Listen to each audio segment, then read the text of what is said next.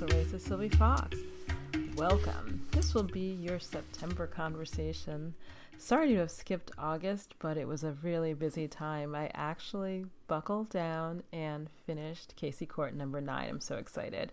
So, the title of Casey Cort number nine is going to be Poisoned, and I'm going to talk to you a little bit about that in a moment. I hope that you guys are staying safe and staying well and doing what you can. Um, it's been a hard time here, and if I'd known I was going to be isolated this long, I would have prepared better. Don't know how I would have done that, but somehow I would have figured it out. Anyway, so I did buckle down um, and finish uh, the ninth book in the Casey Cort series. It's a little bit longer than some of them, but not as long as the first one there was a lot of story to tell. The main characters are Casey, of course. Uh, Justin McPhee now features, as well as a mom named Victoria Garza. So, I want to talk about Casey Cort. For the last six years, I think it's been since the first one came out in 2014, um, I've written and published eight books in the series. And I was talking to a friend, author actually Marina Maddox, and she looks at me and says, You know, I think your books need a refresh. And I was like, You're probably right. She's like, Your covers are from 2014. It's time to update and refresh the series. And then she said, I hope you don't take this personally. I'm going to tell you, I don't take anything personally anymore. I mean, she was right. She was right. So I sat down and thought a lot about what I needed to make the series a little bit more, I think, cohesive, is what I want to say. And um, I brainstormed a lot, and then I enlisted the aid of my 10 uh, year old son who looked at my brainstorming board and he was like, Mommy, come on. Can we just do this? He's like, I don't know what you've been doing for the last few days. He was like, but I'm going to turn off the TV and let's knock this one out of the park. And so we did. So the books are going to be retitled, and Casey Cort 9, which was originally called Toxic, Toxic Tort, I'm sure you've seen the cover with the smokestacks. That is history. And now the book is going to be called Poisoned, um, which reflects exactly what the book is about. Um, so the other books are going to be retitled as well. The first one, uh, Qualified Immunity, is going to be called Judged. Um, as you know, it's about Sheila Harrison Grant, who's a judge who loses her daughter to foster care. And I'm looking forward to sort of giving the series a little bit more exposure, um, reaching new readers, and sort of having a cohesive, at least as I see it now, 10 book series that sort of addresses Casey Cort's evolution from sort of victim of the Strohmeyer family and the Brody family to a woman who I hope, praise God, I hope, is finally coming into her own. So I want to talk a little bit about uh, qualified immunity, which is going to be called Judged. I have been testing out, I think, between 11 and 13 new covers. I think I may be close to a decision. I don't know, it's hard, it's hard going trying to figure out what readers click on most and then frankly what's prettiest and those are not the same. And i would like those to be the same. I want you to click on really really pretty covers. But um, i'll make a decision on that soon enough. But i think judged uh, sort of encompasses a lot. Encompasses not only how sheila harrison grant was but who casey cort is. You know she's judged by her friends her family the legal community. Um, and that sort of pulls across that book where the, the theme, I think, is about people making some very big judgments and frankly not always having the information or not always being as either empathetic or sympathetic as they could be. But I guess that's life, to be honest. What I think another thing I've been thinking about, um, someone recently asked me, you know, why do you write the books that you do? Which was actually a fascinating question. Like 22 books in, somebody's like, why do you write the books that you do? And I looked at her over Skype or Zoom or whatever, because God knows nothing is in person. I looked at her and I had to really pause a moment. And I think what I wanted to say is that I think I tell the stories of people who have gone through difficult times. And I think, you know, after aging and reaching middle age and having a lot of time for introspection, I think that is my core story. Um, someone who went through difficult times, and God knows maybe all I'm doing is telling that same story in 22 different ways. Um, but in qualified immunity, which will be called judged, I think, which was the first Casey Cort book I wrote, I really wanted to talk about what it's like being a law student and being a lawyer. Um, I was one in Cleveland. And sort of the judgment that people have around where you went to school, the kind of practice that you have, who you associate with. It's it's it is so much. Um, there are four tiers of law schools if you look at like U.S. News and World Report or who knows what other sources, and people spend so much time discussing what tier law school you went to. Did you go to a first tier law school? Did you go to a third tier law school? Did you go to a fourth tier law school? I practiced law in Cleveland. I think three, between three and five years, maybe five years. I try not to. I try to forget a lot of that, but one of the first questions anytime anybody would ask me anytime I walked into a courthouse or a courtroom is where'd you go to school? Where'd you go to school? Where'd you go to school? Where'd you go to school? And I'm going to be frank, I went to a first year law school because at the time that kind of thing was super important to me. Um, and it's also an Ivy League school. And I would say that, and people would have to pause because I think often it wasn't the answer they expected, or it didn't give them the whatever it was they were planning to lord over me, they couldn't. And it was just so fascinating. And it's not a question I generally would ask because it's not germane to whatever I'm doing. Like, I chose the school that I chose because certain things were important to me. People chose the schools they chose because certain things were important to them.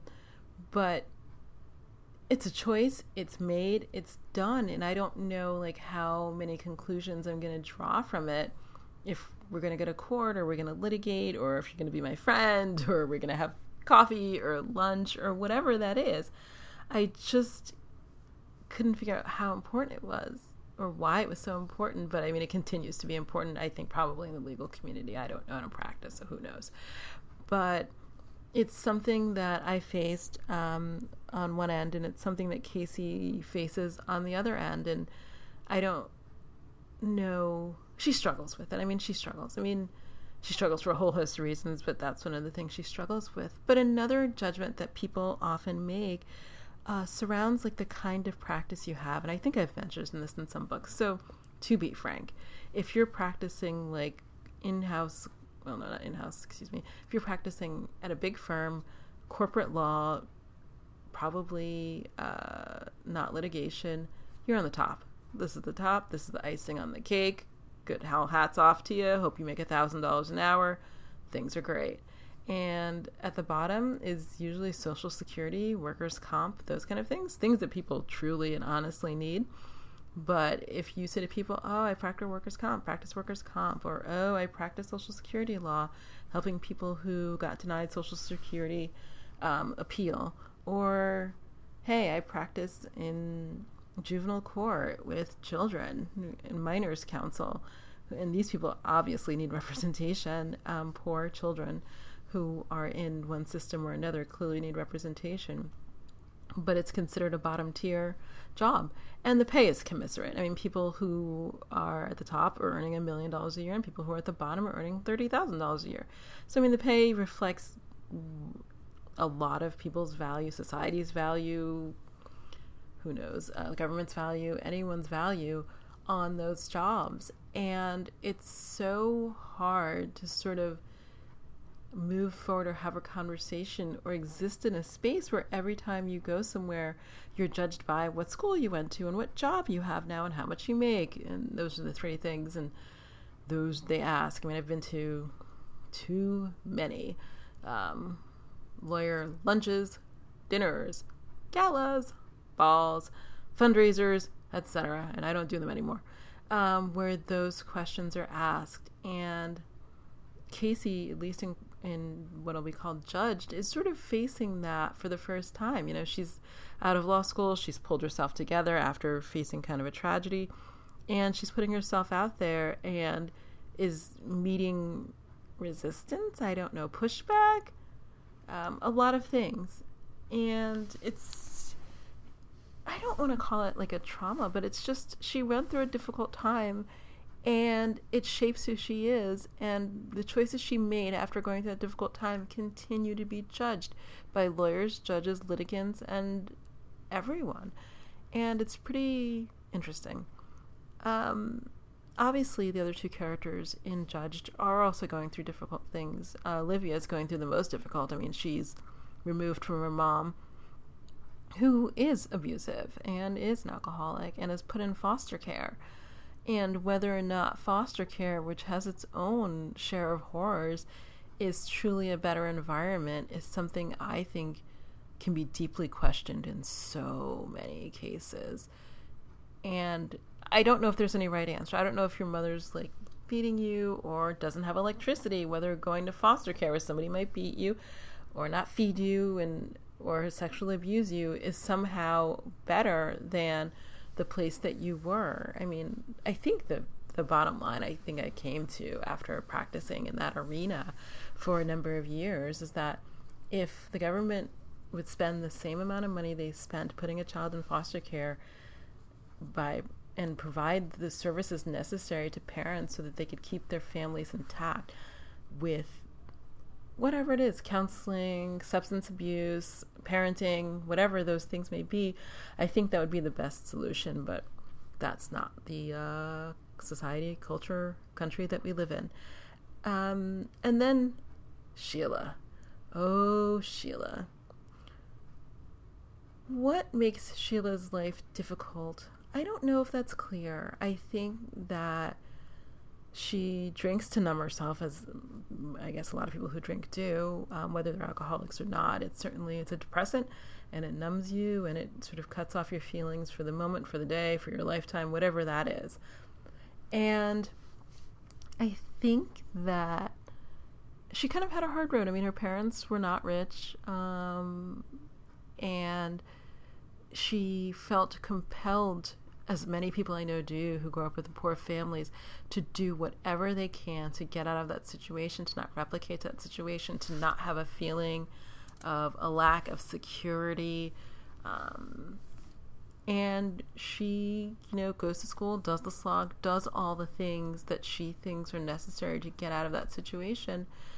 And she's not happy. I mean, she's a black woman in a time in the 80s, 90s when law firms were, still are, mostly white and male, and not a warm and welcoming environment for black women, and in many cases quite hostile. And she has to get through that in order to get the security that she wants, to feel comfortable. And then she marries a guy who is from her old neighborhood who I think doesn't get that. He has this other idea that family is more important. Safety and security can be had um, at a regular job, and she's going over the top to seek out what it is she thinks he, she needs. And he may be right for him. I don't know if that's right for her. She obviously has a different drive.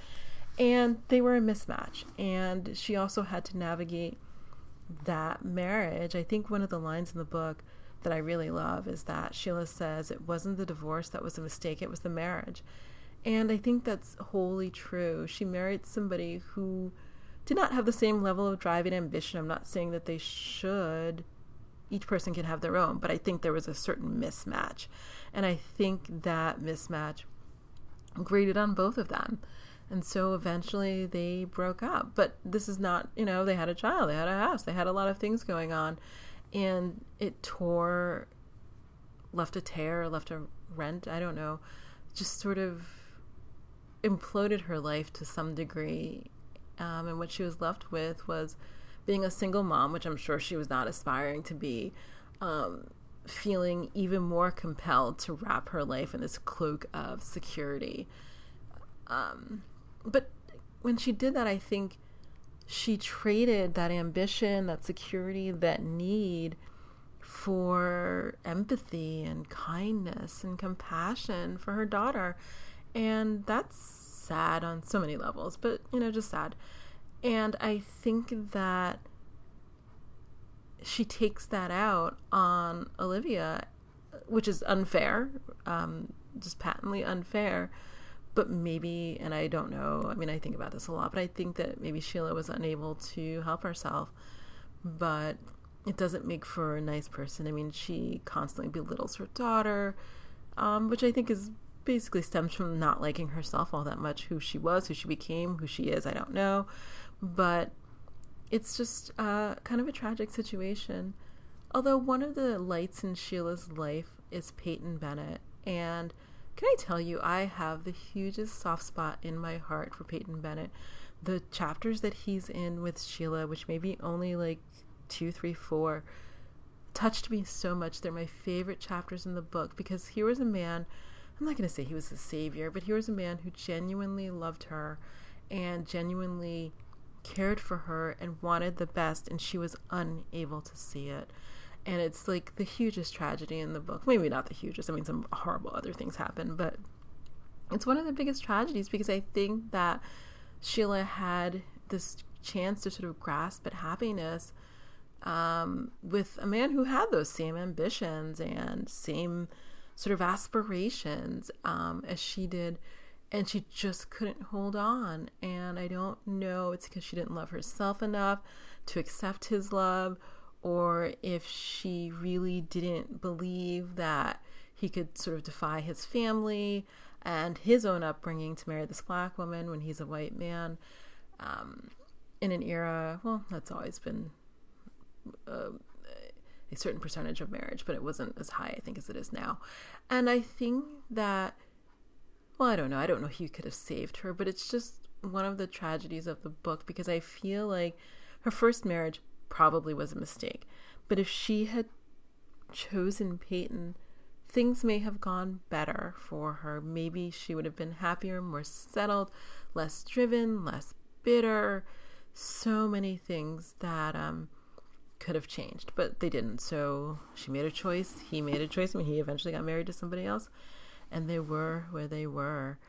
Um, I think that one of the things that I don't talk about, although I it may be at the end of one of the books, or I may have written um, about this in a newsletter, is that I think a little bit of myself is in each one of these books, um, and to some degree or another, but very little in some books.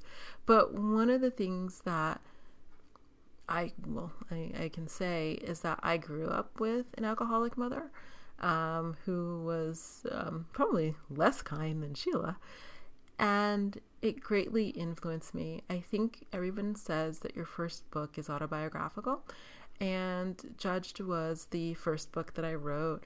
I wrote it. It took me years, so many years. I probably started the book in 2000, and wrote it rewrote it probably six, seven, eight, nine, ten times. I mean, it, it, it was it was a mess for so long. Um, but when I finally got it right, I finally got it right and published it in 2014. I probably finished it in hmm, 2008 or so. But I just it was so personal and so hard to write, and it was so much to put that out there in the world um, that I published romances under Sylvie Fox, um, maybe four or five, before I was able to love, accept um, the Casey series and put it out there. Um, but my life paralleled um, Olivia's a lot. Um, I moved from the gritty city to um, a suburb and I was so isolated. I had not realized how isolated I was going to be from family, from friends, from the place where I was born. And my mother couldn't, I don't know. I mean, like when we lived in the city um, with all of my friends and family around, uh, my mother's intensity is pretty dispersed. I mean, I spent time with this grandmother, and this time with that grandmother, and this time with these family members and that family members, and you know, hung out and did things and had a way more diverse life. And then we moved to the suburbs, and it was just me and her. And she was struggling a lot. I'm not sure why. She said raising me was hard. I don't know. I'm raising a child. It's hard, but it doesn't drive me to drink. Um, but she said raising me was hard, and I had to sit and watch her every night, like drink herself into oblivion, and it wasn't lovely. And I really sort of I don't know. I don't know if I felt as bad as Olivia or as an outcast or as I don't know. But it's something that I felt compelled to write about and share. Um, who knows? Maybe because Sheila gets more of a comeuppance. My mother never got a comeuppance. I mean, I just went to high school and I graduated and I went to college and I left and I never went back. Um, and that's sort of how I escaped that.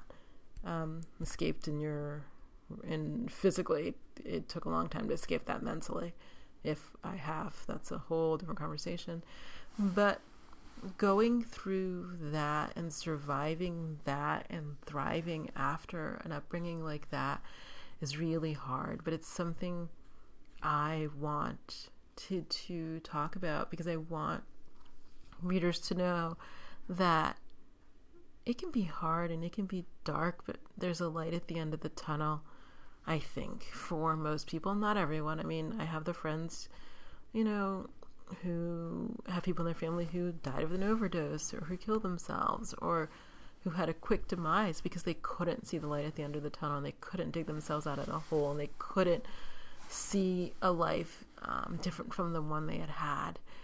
But I'm living the life different from the one I had had. I can see that. And I just want people to know, I think, when writing this book, that there's a light at the end of the tunnel for dark times. Like, there's darkness and there's light. You know, there's abuse and there's freedom. You know, you can thrive after lots of different situations um, and live your best life and be your true self and all the things, the pat phrases that people say. But it indeed, it's, it's, it's true um, with work and maybe some luck and maybe a lot of resilience. Um, but it can be done. And it's the beginning of Casey's journey um, where she has to try to thrive after something tragic. Not so tragic, just bad happens to her. Um, and whether, and Sheila and Olivia both have to sort of reckon with a horrible thing and coming to terms with what comes next. Um, and it's not easy and it's not a pat and happy ending, but bad things happen and then we go on. And I think that's sort of the theme of that and what I want to talk about from about that book. So I finished book nine and I have a lot of time in my hands in between books. Um, I'm gonna start book ten soon, as soon as I figure out what how it's going to be written. Um, but book ten is going to be called Abused, and it is frankly about domestic violence, um, which is something I also experienced, but that's a different talk for a different time. But it's something that I've been leading up to. Um, with some threads in other books, and it's something I really want to explore um, from a bunch of different angles. I haven't decided what those are going to be, but hopefully, in the next six months, at the end of that, um, there's a book, and um, those decisions will have been made. So, I hope that you have a lovely fall um, in Los Angeles. I'm waiting for the weather to cool down, and be uh, a little bit more bearable, for the fires to go out, um, for the virus to clear up. So many things I'm looking forward to. But in the meantime, I am writing and um, Poisoned. When will it be out? That is a good question. I don't have an answer. Um, the book is done, the book is at the editor. But what I need is to figure out the, the whole cover and rebranding thing. So it'll be a minute or a few months before that comes out. In the meantime, you can read the first eight books. Um, if you go to aimeaustin.com, you can click the link or visit Aime Austin on any retailer, and all the books will be listed, hopefully in more or less series order. Um, and the first six books are available on audio as well. Um, retailers, Audible, iTunes, local library, all the places. The books are available everywhere in every format you could think of, hopefully. Um, not hardcover and not large print, but um, everything else and from everywhere else. So, with that, I conclude. I um, wish you well and have a lovely autumn